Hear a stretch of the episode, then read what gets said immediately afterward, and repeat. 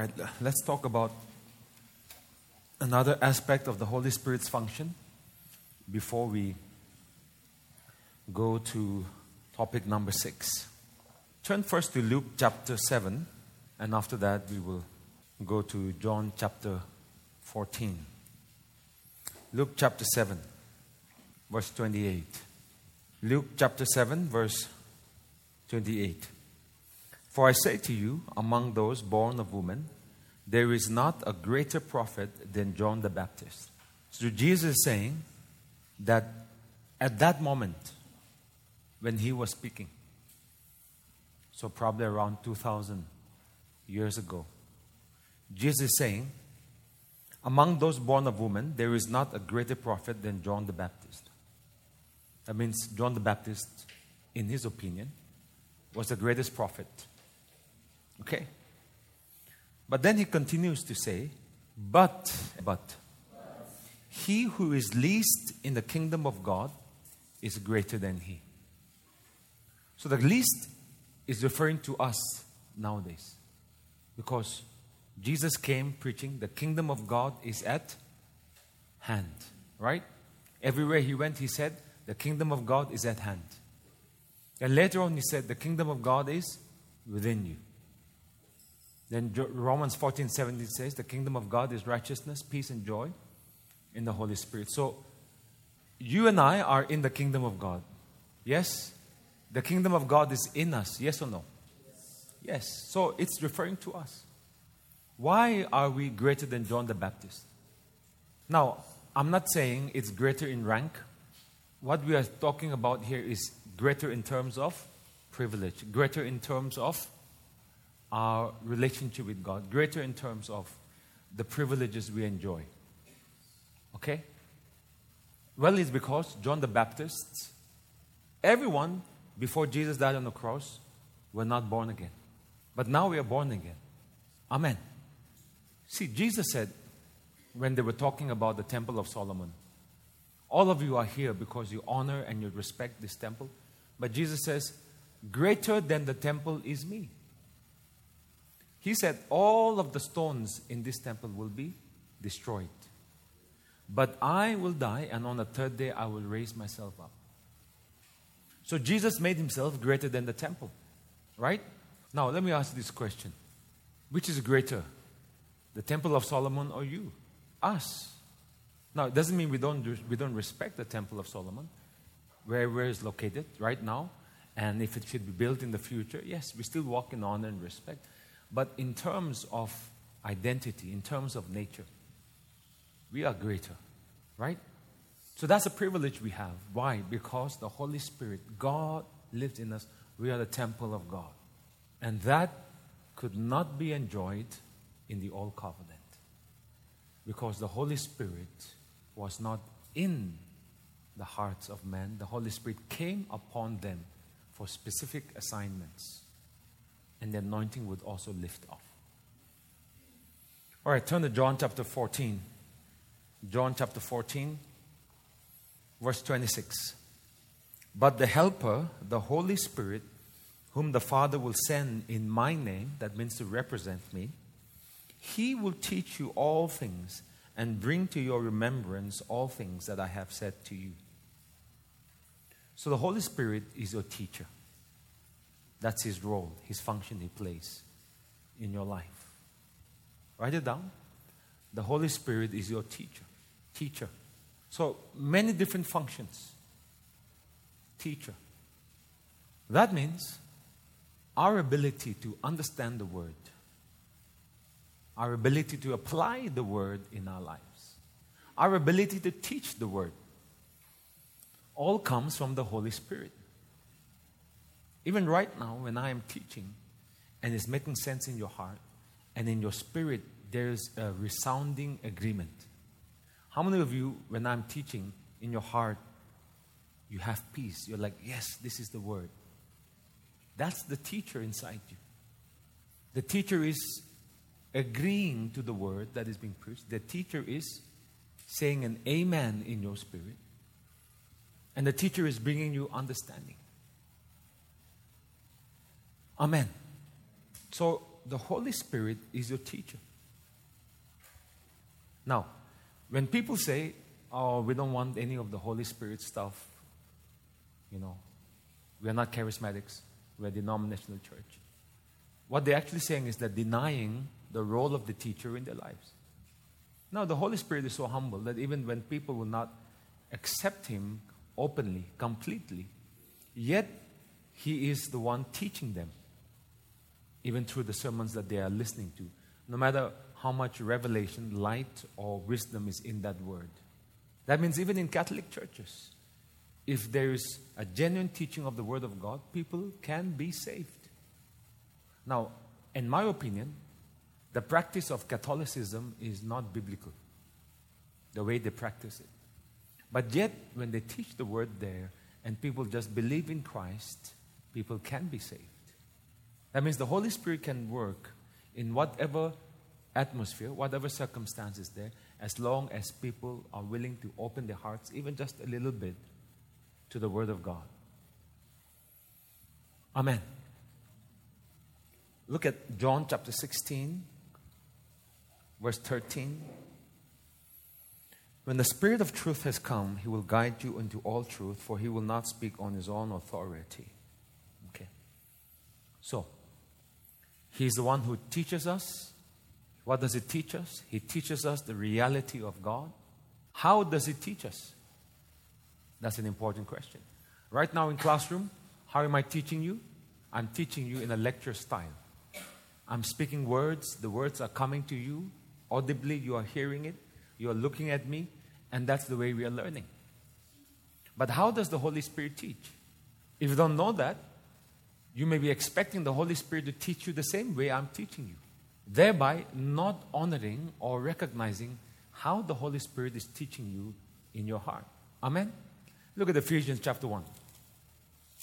To grow in the Spirit, we must understand the spiritual economy, the kingdom of God, the wavelengths of the Spirit. How does the Holy Spirit teach us? Ephesians chapter 1, verse 17. The God of our Lord Jesus Christ, the Father of glory, may give to you the spirit of wisdom and revelation in the knowledge of Him. The knowledge of Him. The eyes of your understanding being enlightened that you may know what is the hope of his calling, what are the riches of the glory of his inheritance in the saints. How does the Holy Spirit teach? The Holy Spirit teaches by bringing wisdom and revelation and understanding where? Inside you, in your inner man, in your inner being. It's not through your mind. Amen. So, how does this teaching happen? It's happening even right now. For example, I'm sharing with you information. Right now, I'm just speaking information. But as you are receiving it by faith in your heart and you're believing it, over time, it will become revelation to you. Okay? Let me show you practically how Paul describes this. 1 Corinthians chapter 14 verse 6. But now, brethren, if I come to you speaking with tongues, what shall I profit you unless I speak to you either by revelation, by knowledge, by prophesying, or by teaching? So these are the things that Paul says happens on the pulpit. When I come to you as an apostle or any preacher, I speak to you either by revelation, that means something that the Lord has revealed. The word revelation means a hidden thing that is made light, that is revealed. Hidden doesn't mean that it is not existing, it's just not revealed to us yet. Okay? By knowledge, knowledge is just Bible knowledge that you have. You study the Bible properly, you will have knowledge of different books, different characters. All right? By prophesying or by teaching. Okay? So the word teaching also means instruction of doctrine. So, how the Holy Spirit teaches us is actually more simple than we thought, and at the same time, deeper than we thought. Okay? So, more simple is this simply reading the Bible is where it begins. You start reading the Bible and gaining Bible knowledge. So there needs to be knowledge built up in your heart and mind. A lot of Christians say this Holy Spirit, teach me, give me revelation. But they never open the Bible. So they're not giving the Holy Spirit anything to work with. Because Word and the Spirit work together, right? So, when you read the Bible and you memorize scriptures and you gain knowledge from Genesis to Revelations as you're reading the Bible, what are you doing? You're storing up knowledge inside you. Right? You're storing up knowledge. It's like you're filing, like in your computer, different files of different, different information. That's what you are doing. So when you go to a seminar and you get a certain teaching, let's say of faith, healing, inner healing, whatever, you're getting a teaching, you're storing it. You go to Bible study, you're getting a teaching, you're storing it. What are you doing? You're storing it here. Okay. So that's the initial place where it begins. That is essential. Because without that, the revelation will not come. What is revelation? Revelation is uh, another word for inspiration. Inspiration. That means suddenly, oh, I get it. Now it makes sense. Have you had that experience? Yeah. So that happens after the foundation of information and teaching is established. Okay? So, first, information, doctrine, teaching that you have been established in. And over time, and sometimes it happens immediately, sometimes, depending on your heart, how the Holy Spirit works in you. As you are hearing the teaching, you can get a revelation. Okay? Sometimes people who have been taught the word for so long still walk without power in their lives. They walk without victory. They walk without blessings. Yes or no? Why? Because the connection between the information and the life of faith is revelation. Information must turn to revelation before it can bring transformation in your life. Write this down. You guys are just staring at me. I'm telling you such important truths. Information that turns to revelation will bring transformation in your life. A lot of Christians only have information. That's it. They have no revelation. And that's why they have no transformation. Their finances are not transformed. Their minds are not transformed. Their relationships are not transformed. They have information. They can quote the Bible. They can win the Bible quiz. But then their life is not different than the people of the world. They're still suffering with the same weakness, the same addictions, the same strongholds, just like the people of the world. Why? Because it requires revelation for the Word of God to become power in your life, changing your circumstances. Now, how do we go from information to revelation? There is no formula, but there are some things that we need to do. Number one, meditation on the Word. Number two, praying the Word over our lives. These two things are absolutely important to engage the ministry of the Holy Spirit as our teacher. He will teach you as you also, remember what we saw? He's a helper, right? He does not come to do for us, He comes to take hold together with us. The word helper means take hold together. If you invite your friends to your house and says, "Can you come and help me move my furniture?" So all your friends come. So because your friends came, you are there in your living room watching TV, and you are telling your friends, "Please, please shift it." And your friends are going to do the work. Question: Did your friends come to help, or did your friends come to do the work? To help, right? But if you are sitting in, on, in front of a couch and you're watching the TV and your friends are doing the work, they're not helping. They're doing the work. To help means to do together.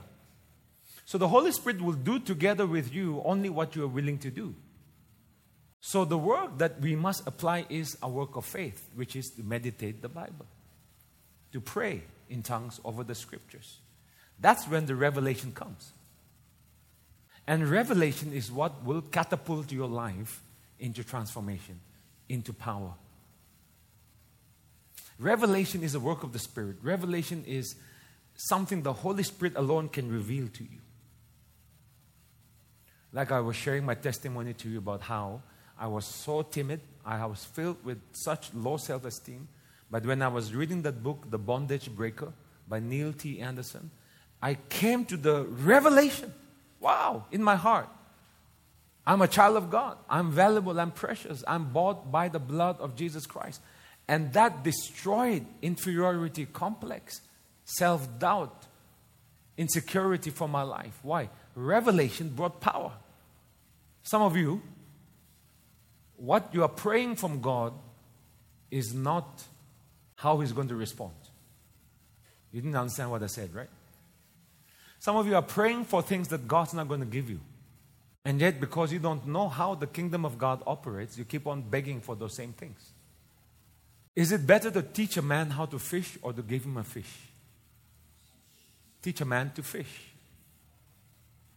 So, is it better to show you how to exercise your faith for finances or to give you a miracle of finance? Huh? To teach. The children of Israel, listen to me. When they were in the wilderness, they had manna every day, right? They get up in the morning, there's manna. They had meat every evening, the birds would come, yes? But they were in the wilderness. Was the wilderness the promised land? No. The Bible says that the moment they entered the promised land,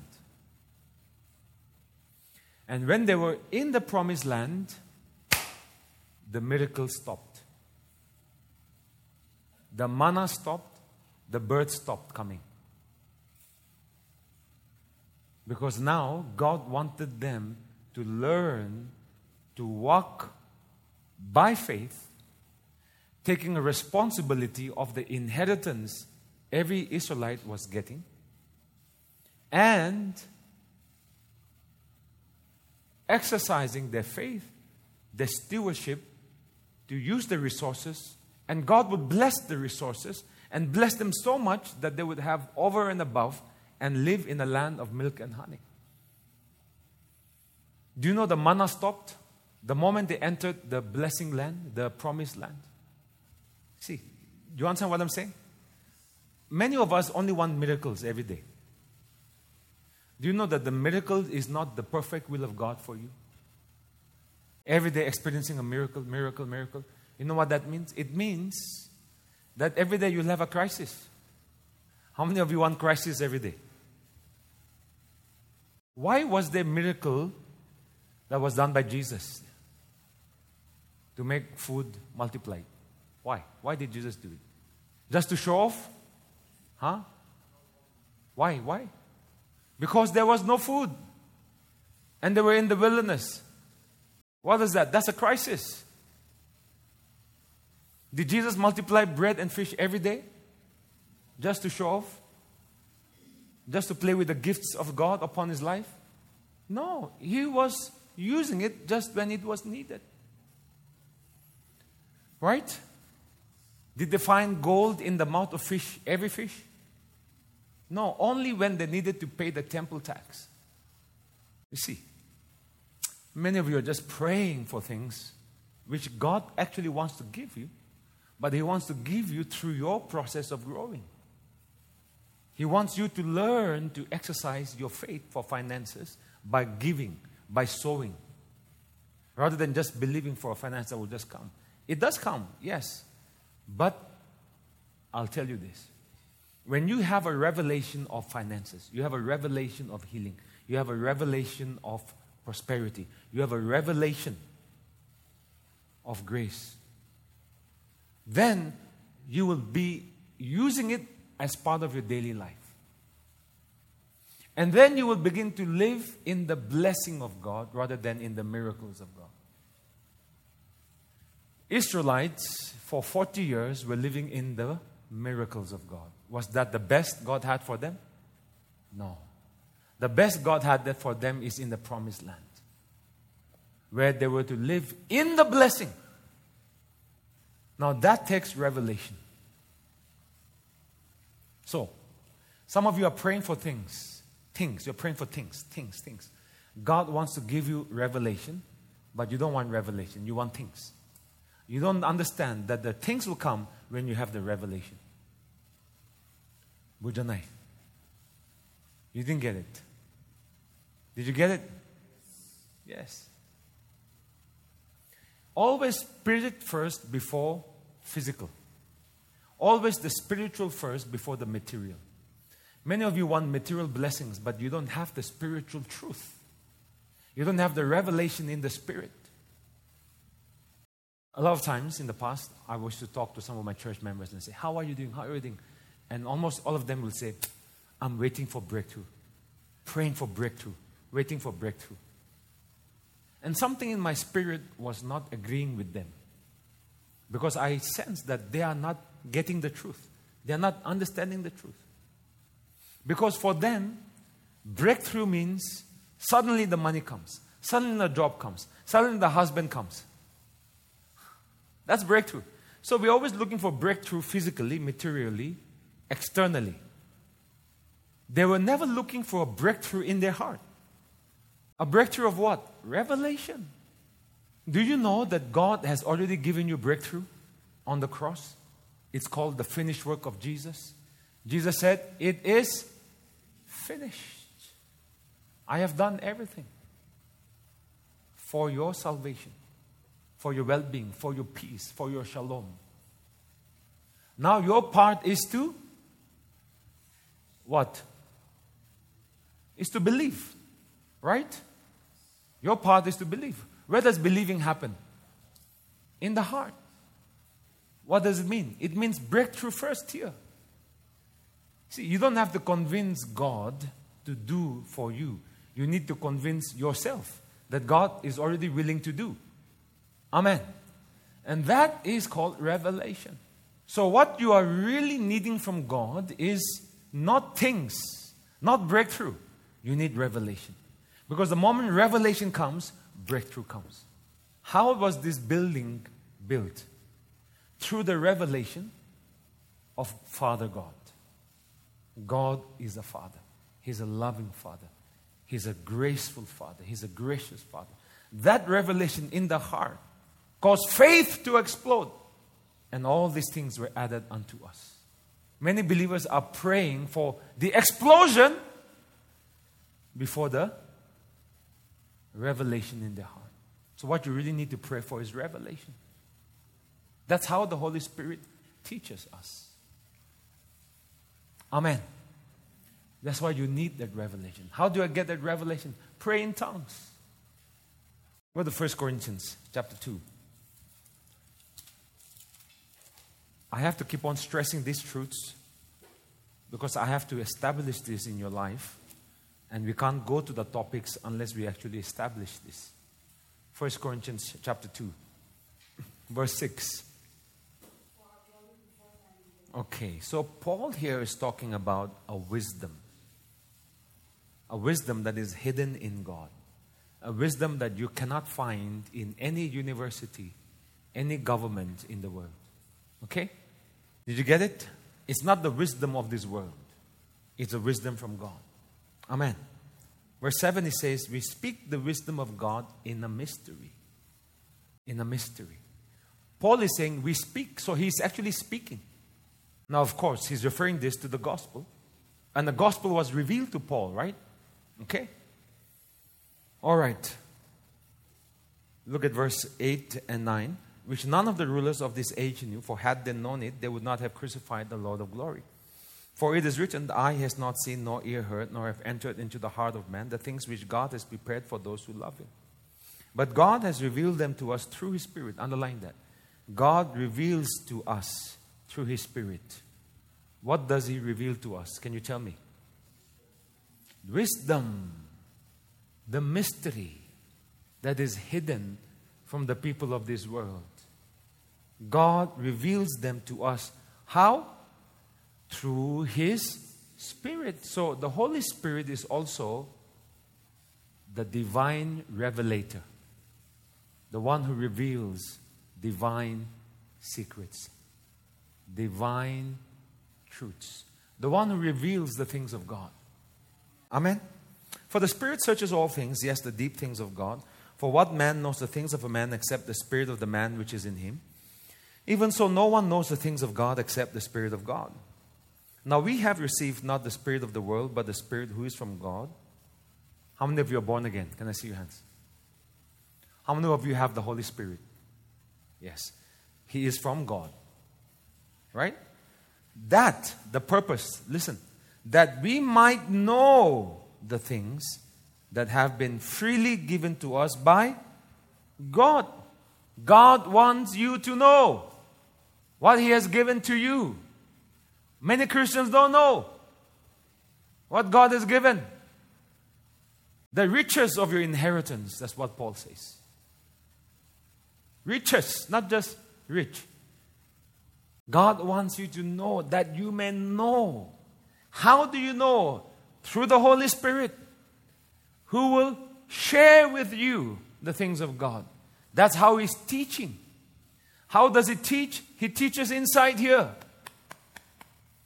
He gives you understanding, He gives you revelation, He gives you insight, discernment here. Amen. So you have to yield to the Spirit and allow the Spirit to lead you, not your mind, not your feelings, not your logic, but the Holy Spirit. Now, that takes time, it takes training, and you have to allow that to happen in your life. Prayer is essential for that. Meditating on the Word of God is essential for that. In 1 Corinthians chapter 14, verse 2, what does it say? He who speaks in an unknown tongue does not speak unto men, but unto God. Right? For no one understands him. However, in the Spirit he speaks. Ah, what does he speak? Mysteries. Well, the same word mystery is here in verse 7. It's the same word. So when you're praying in tongues, what do you pray? Come on. Sister, pray in tongues. How do you pray in tongues? Don't feel shy, it's okay. Just close your eyes and just pretend no one is here. Pray in tongues. Okay. Did you see that? What is that? Huh? Mystery. Don't just say, oh, she's just speaking gibberish. Right? Theologians say, oh, they're speaking gibberish. Titi toto people, right? No, it's a mystery. Speaking divine mysteries. Mysteries of what? God. So, what are the mysteries of God that in verse 7 it says? The wisdom of God in a mystery. What is this? All right, listen to me, everyone. Look up here. What is this? Wisdom. Wisdom of God. Right? It's wisdom. Now, of course, it's not yet revealed to us, but we are speaking. From the spirit man, you are by faith speaking. You are engaging the Holy Spirit. And by doing this, what you are doing is you are speaking the wisdom of God in a mystery. And as you speak more in tongues, the Holy Spirit will show you, teach you.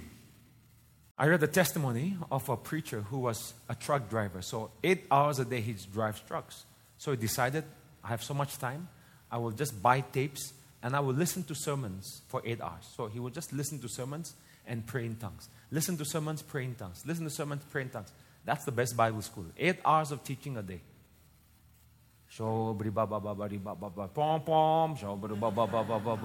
That's what he's doing. And he was very poor, always in debt. But as he's listening to the messages on faith and as he's praying in tongues, suddenly he gets a vision. And it's a vision of faith, how faith operates. And then the moment he got that revelation, he decided to practice it by sowing in faith. And that was the beginning, he says, of his debts being destroyed from his life and walking in the blessings of God. He was a Christian for many years. He was speaking in tongues. Do you know that you can be speaking in tongues and still be very poor? Yeah. Just because you speak in tongues is not going to make you rich. You can be very poor. So you have to use the tongue for the right purpose. It's not just to pray in tongues, it's to be engaging with the Holy Spirit through the Word of God so that it turns into revelation. And God gives you the spirit of wisdom and revelation in the knowledge and understanding of Him and His ways. The eyes of your understanding being enlightened. That's how the Holy Spirit teaches. Wow! Light! That means there are times when you can be listening to the same subject for years and you still don't get it, and then one day, bang, you got it. And the moment that light comes, you enter PhD level. That's how the Holy Spirit teaches. It's not like a classroom. One year, class A. Two year, class B. Two year, class one. It's not like that. The Holy Spirit doesn't teach us like the school system. It's not the same for everyone either. It's through a personal relationship with Him. So some of us can be in class A our whole life. Yes. Amen. So you have to engage with your teacher, submit to your teacher, listen to your teacher, and you will pass the tests that God has for you. Amen. Hallelujah. So the Holy Spirit is a divine teacher. All right. The twofold work of the Holy Spirit. Topic number six. The Holy Spirit concerning believers' work is twofold the work He does in you and the work He does through you. So the works are the inward works and the outward works. Underline that the inward and the outward. There are works that the Holy Spirit does in you, and the works He does through you. Both are different. In charismatic churches, sometimes the emphasis is more on which part? Huh? Outward. Come on, cast out demons. Come on, heal the sick. Come on, fire, fall, fire, fall. Wow, we enjoy that, right? But what about the inward work? The inward work where you need to stop gossiping, backbiting. That's why people can go to prayer house, pray the whole day, come back and fight with their husbands or fight with their wives or be corrupt. So, God is so gracious that even when He is moving through you outwardly, you are not being changed inwardly also. Remember Saul? Saul was a king. Outwardly, he's a king, right? But inwardly, he was disobedient. Amen? So, both are important. Let's look at the inward works. When we receive Jesus, the Holy Spirit comes to live in us. He joins himself to our spirit. Okay? We all know that. And then the Holy Spirit in us is like a well of water springing up into everlasting life. John chapter 4. You know the story? Samaritan woman. Jesus said, Give me water to drink. The woman said, Are you a Jew and you're asking water from a Samaritan? What did Jesus say? They have a conversation. And then Jesus says, The water that I will give to you, if you will take it, you will never thirst again talking about salvation. Because it will come in you. Turn to John chapter 4. Come. 14. Whoever drinks of the water that I will give him will never thirst. Will never thirst. But the water that I shall give him will become in him. Everyone say in him. Underline that. In him, a fountain of water springing up into everlasting life. So that's the new creation life. That's the salvation life. That's the salvation experience. How many of you can remember that the moment you accepted Jesus, suddenly there was peace in your heart? Remember that? That's the well. That well of salvation in you. That's the work of God in you. That's the inward work of the Holy Spirit. Okay? Did you get that? The outward work is this. The second part of his works occur when he comes on us. Acts chapter 1, verse 8. You shall receive power when the Holy Spirit comes. When? Upon or in? Upon, right? Upon you. So it's on you. This happens when we asked God to fill us and baptize us with the Holy Spirit, and the Holy Spirit comes upon us. All right? So, this is what happened in the book of Acts Acts chapter 2, Acts chapter 9, Acts chapter 10, Acts chapter 19. All these things happened. The Holy Spirit came upon them. In Acts chapter 10, the Holy Spirit fell upon Cornelius and the household. All right? So when the Holy Spirit comes upon us, we get power. Everyone say power. Power to witness for Jesus Christ. Now, when the Holy Spirit comes upon us, write this down. When the Holy Spirit comes upon us, there are certain works He does through us. He makes us a witness. How? Through healing, through delivering, gifts of the Spirit, and so on, preaching. These are called the outward works. Outward. Write it down. You can see it in your notes, the blank, right? You just fill in the blanks. Okay? So when He comes in us, there's nothing we actively do to receive Him. He automatically comes in you the moment you accepted Jesus. Yes or no? The moment you believe, did the Holy Spirit come? Yes or no? Yes, right? And when He comes, He ministers to us. Okay? But when the Holy Spirit comes upon us, He is ministering through us. Did you get it? The Holy Spirit is in you, in you to minister to you. He's upon you to minister through you. Did you get it? So he's in you to do certain works in your hearts to transform you. What are those inward works? Let's look at it quickly. Conviction. Conviction. John chapter 16, verse 8 to 11. And when he has come, he will convict the world of sin and of righteousness and of judgment of sin because they do not believe in me, of righteousness because I go to my Father and you see me no more, of judgment because the ruler of this world is judged. So, the role of the Holy Spirit in the inward work for unbelievers is to bring conviction in the heart for sin. Convict us of sin. In Acts chapter 2, verse 36 37, you see an example of this. Turn to Acts chapter 2, 36 37. Are you there? Let's read together. One, two, three.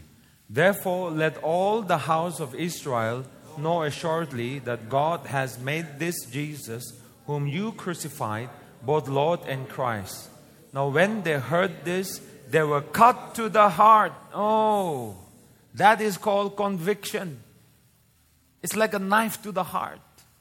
But all of these people were believers or unbelievers? Unbelievers. They were hearing the gospel for the first time. Now, the second part convict of righteousness. There are three things we see in John chapter 16, right? Is very important to understand. This is part of the message of grace also. Okay? Convict the world of sin, convict of righteousness, and convict of judgment. But for whom? Is this for all people all the time? Sin is for unbelievers. Right? Now let's read here righteousness. And when he has come, John chapter 16, verse 8, he will convict the world of sin. The world. The world. Are you part of the world or are you a believer? So that's not you, right? And of righteousness and of judgment. Of sin, John chapter 16, verse 8 to 11. Of sin. Are you there? of sin because they do not believe in me.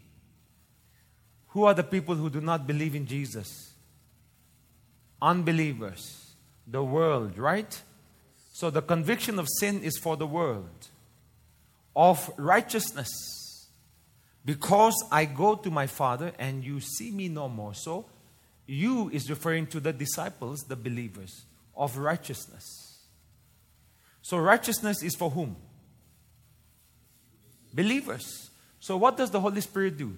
He convicts you that you are righteous in Christ. And He convicts you of doing the right things.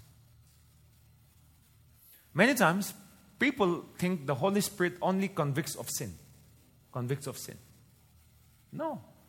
For the believer, the Holy Spirit convicts you that you are righteous. Can you say Amen? Hallelujah. What about judgment? Judgment refers to the ruler of this world who is judged. So, Jesus, through his sufferings, death, and resurrection, condemned and overthrew Satan, right? So, the judgment refers to Satan. So the Holy Spirit will let you know that Satan has already been judged because the ruler of this world is judged. Is judged. Amen. So that's what inward work of the Holy Spirit. So, if all the time you're experiencing guilt, guilt, guilt, guilt, guilt, condemnation, even for sins that you did not know, sins that you have not even committed and yet you feel guilty. Remember the story of Martin Luther, I said? He used to feel guilty all the time that he would go and confess his sins to the priests, even for sins he had not committed. Has anyone ever done that here? I know some of you have. Yes or no? See, just because we have this sense of guilt and this unworthiness and this fear that some evil may come upon us, we just confess any sin that even we haven't done also. Yes or no? That is not from God. If all the time you have guilt in your heart, that is not the conviction of the Holy Spirit. There is something called godly sorrow, which means, I should not have done that. Father, I come to you. That's godly sorrow. But when Judas betrayed Jesus and he realized that he had betrayed Jesus, what did he do? Committed suicide. Is that godly sorrow? No. That's the oppression of the devil. That is not the conviction of the Holy Spirit. Godly sorrow, the conviction of the Spirit, will always draw us to a higher place in God. So, guilt, depression, condemnation, fear is not the conviction of the Holy Spirit. Amen. Hallelujah. Adoption. The Holy Spirit works in us to bear witness that we are children of God. So that is the inward work of the Holy Spirit in us. Next is justification. Point C. The Holy Spirit works in us to justify us before God, and our spirit is completely justified to declare guiltless. And this is what you are sensing in your heart. How many of you believe you're justified? How many in your heart you feel clean before God? Shameless before God. Right? You can stand before God without guilt and shame. Yes or no? That's the work of the Spirit in you. Point number D regeneration. Titus chapter 3, verse 5. I want you to turn there. Not by works of righteousness which we have done, but according to his mercy, he saved us by the washing of regeneration and the renewing of the Holy Spirit. So, that's the inward work of the Holy Spirit. He will regenerate you from within. What does the word regeneration means? It means to create anew, to restore. All of you have experienced this and are experiencing it even right now. There are two parts to this. Number one, giving of spiritual life. It is twofold. The giving of spiritual life to those who are spiritually dead. And number two, the giving of a new nature. The giving of a new nature. Have you all eaten a banana? What is inside banana? Huh? Life. Right? You eat it, you get energy. But not only does banana have life, banana also has a nature, right? Is banana soft or hard? Crunchy or soft? So it has nature. So, when the Holy Spirit comes in you, you have a new nature, but you also have life. They're the same. Banana is the same, right? The life is in the banana, right? In the nature. In the same way, the nature of God carries the life of God in you. That's the regeneration of the Holy Spirit. Are you with me? Amen. That means we are made alive in Christ. And that work of regeneration will turn this. It will make you stop swearing. How many of you used to swear a lot before? F word, B word all the time. And when you got born again, it just left? Yes? That's the regeneration of the Spirit. How many of you used to drink and then after you got born again, you lost the desire to drink? That's the regeneration of the Spirit. What about smoking? And you lost the desire? Right? See, the dead things, the bad things, they fall off when the root begins to change. All right? So that's the regeneration of the Holy Spirit which is working inside you. Point number E sanctification. 1 Corinthians 6:11 But you were washed but you were sanctified but you were justified by the name of the Lord Jesus Christ by the spirit of God. So the Holy Spirit sanctifies you. What's the definition of sanctification? It means to be separated to God and live a life corresponding to that separation. When I got born again, I noticed one thing. I did not enjoy listening to rock and roll anymore heavy metal. I used to listen to a lot of heavy metal. And I used to listen to pop music. And I used to like to go to my friend's house and party and dance. But after I got born again, I realized I found it so silly to dance to those beats. I was like, why do people do these things? And listening to all those pop music, rock music, it felt like it's empty. It's, there's nothing there. There's no life. It's emptiness, it's vanity. How did this understanding come? The Holy Spirit came into my heart and He separated me from the world. Amen. This is the work of the Holy Spirit in you. Now, this is one of the signs that you are born again. If this has not happened to you, you need to get born again. Some of you are like, after born again, Pastor, I just want to drink more. After I got born again, I want to listen to secular music more. Some Christians are like that. They've given into the deception that, hey, because of grace, God loves us. It's okay. We can hang out with the world. We can be friends with the world. And they're now more in the world than before they were born again. Jesus was not in the world to become like the world or to tell the world it's okay no, Jesus was in the world to transform the world, right? Jesus hung out with the sinners, not to tell them, hey, it's okay to be a sinner, God loves you. No, to transform them. So when he went to Zacchaeus' house, Zacchaeus changed. Many Christians today saying, like Jesus, we hang out with all the world, world, worldly people, and they turn up like the worldly people. Gen Z Christians. Amen the regeneration work of the Spirit, sanctification, is to turn our hearts away from evil ways, evil thoughts, and evil desires. God wants you to live a holy life, and it begins where? Here. And then in your actions. All right? It's God's will for every Christian to live a holy life. Do you believe? Yes. There are two stages of sanctification. Understand? Number one,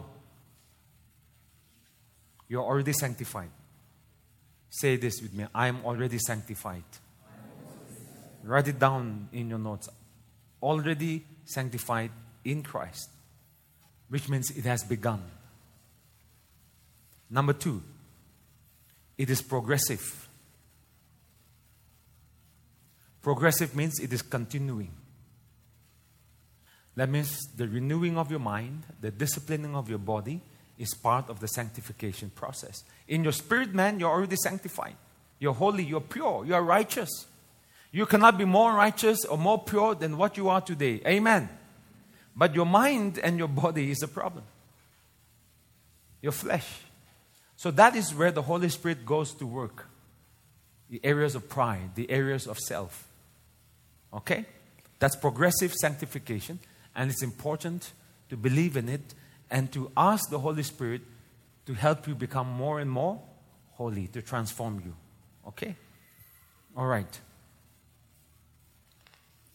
So, that is the inward work of the Holy Spirit in you.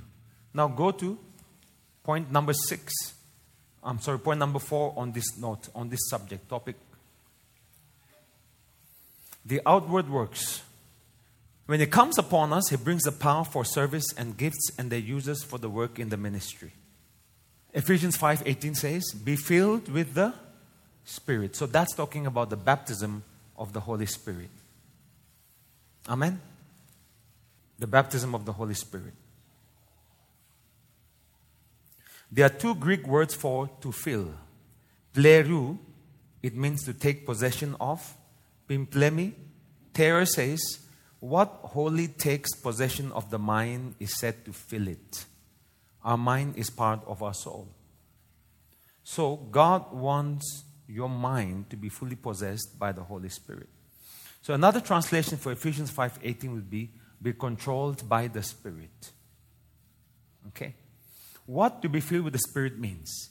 It is more than receiving the Holy Spirit during as in our salvation experience. It is more than receiving the power for ministry with the baptism of the Holy Spirit. It is the Holy Spirit taking possession of our spirit and control of our soul, our mind, our emotions, and our will, and bringing them into the place of obedience and conformity to the Word of God. The Holy Spirit must be allowed control of our soul so that it can agree with our human spirit over our body, so that our spirit man can be in full control of the person. The spirit man is fully submitted to the Holy Spirit living within. That is when your life is fully controlled by God. When your spirit man yields to the Holy Spirit, and your mind and your feelings yield to your spirit. That's why being filled with the Holy Spirit is important for that. Okay? The anointing. In the Old Testament days, it was customary in hot climates to anoint the body with oil to protect it from excessive perspiration. When mixed with perfume, the oil imparted a refreshing and invigorating sensation. Athletes also anointed their bodies before running a race. This equipped their body for action. Oil in the Bible is a symbolic word for the Holy Spirit. So, God anoints us with the Holy Spirit so that we can engage more freely and powerfully in His service and run the way that He directs us. The anointing is the work of the Holy Spirit in us. The anointing upon our life comes by the Holy Spirit who works in our lives. Now, every Christian has the anointing in him. The Bible says we are anointed in Christ, right? There's an anointing that abides in you. First John chapter 2, 20 and 27. The Bible says there's an anointing that abides in you. However, the anointing can come in a greater way. Anointing can increase, like Elijah and Elisha's case. Anointing can be transferred.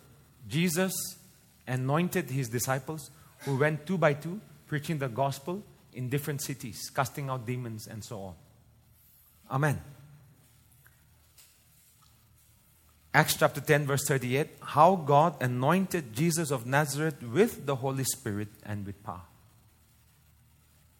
So the word anointing always refers to the work of the Holy Spirit upon you and through you. In Isaiah 61, verse 1, Jesus says, The Spirit of the Lord God is upon me now, it's through a prophecy of Isaiah, but it's the word of the Messiah. The Spirit of the Lord God is upon me because the Lord has anointed me to preach good tidings to the poor. That is what Jesus said in Luke chapter 4 when he stands in the synagogue and says, God has anointed me to preach to the poor. So, anointing is spiritual empowerment. The anointing is spiritual empowerment to enable you to serve the Lord, to enable you to function in the calling of God, to anoint you for special tasks. Look at Luke chapter 4. Come, let's all turn there. Are you there? Verse 17 and 18. And he was handed the book of the prophet Isaiah, Isaiah chapter 61, all right? And when he had opened the book, he found the place where it was written. Verse 18 The Spirit of the Lord is upon me because he has anointed me for what?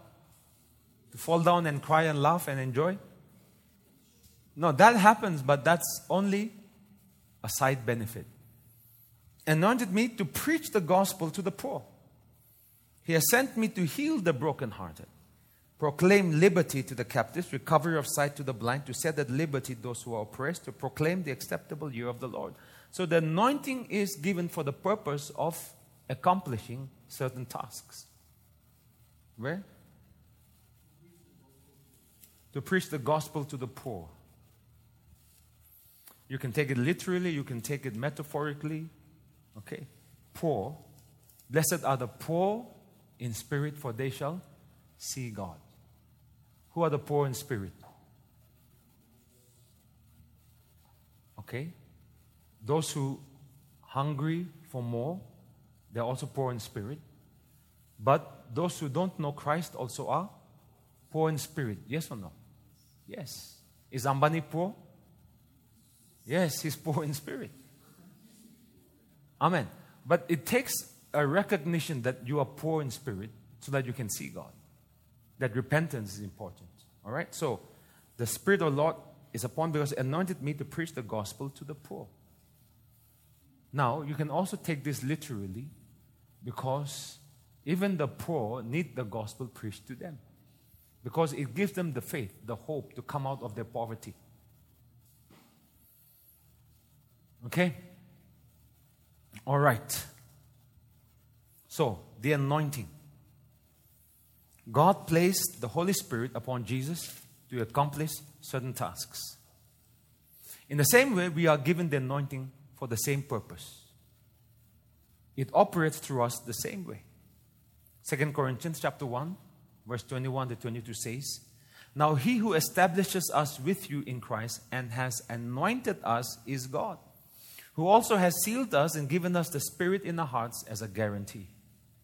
So the Holy Spirit is sent to anoint us so that we can do the same works as Jesus. Our part is to yield to the Holy Spirit, to His guidance, His control, to His love, so that He can flow out of us, outward work of the Spirit.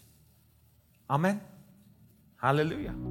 If you have been blessed through this podcast, we invite you to partner with us in sharing the gospel of Jesus Christ from Nagaland to the nations. We make all our series available for free, but it does cost us time, effort, and money to do it. So the support of people such as you will enable us to reach more people in more regions. Remember, when you give, the Word of God says in 2 Corinthians 9 8 that God is able to make all grace abound towards you that you, always having all sufficiency, all things, may have an abundance of every good work. If you would like to support our media ministry on a monthly basis or through a one time gift, kindly write to us at faithharvestnagaland at gmail.com and visit our website www.faithharvest.in and you can go to the giving section. You can also give through this UPI ID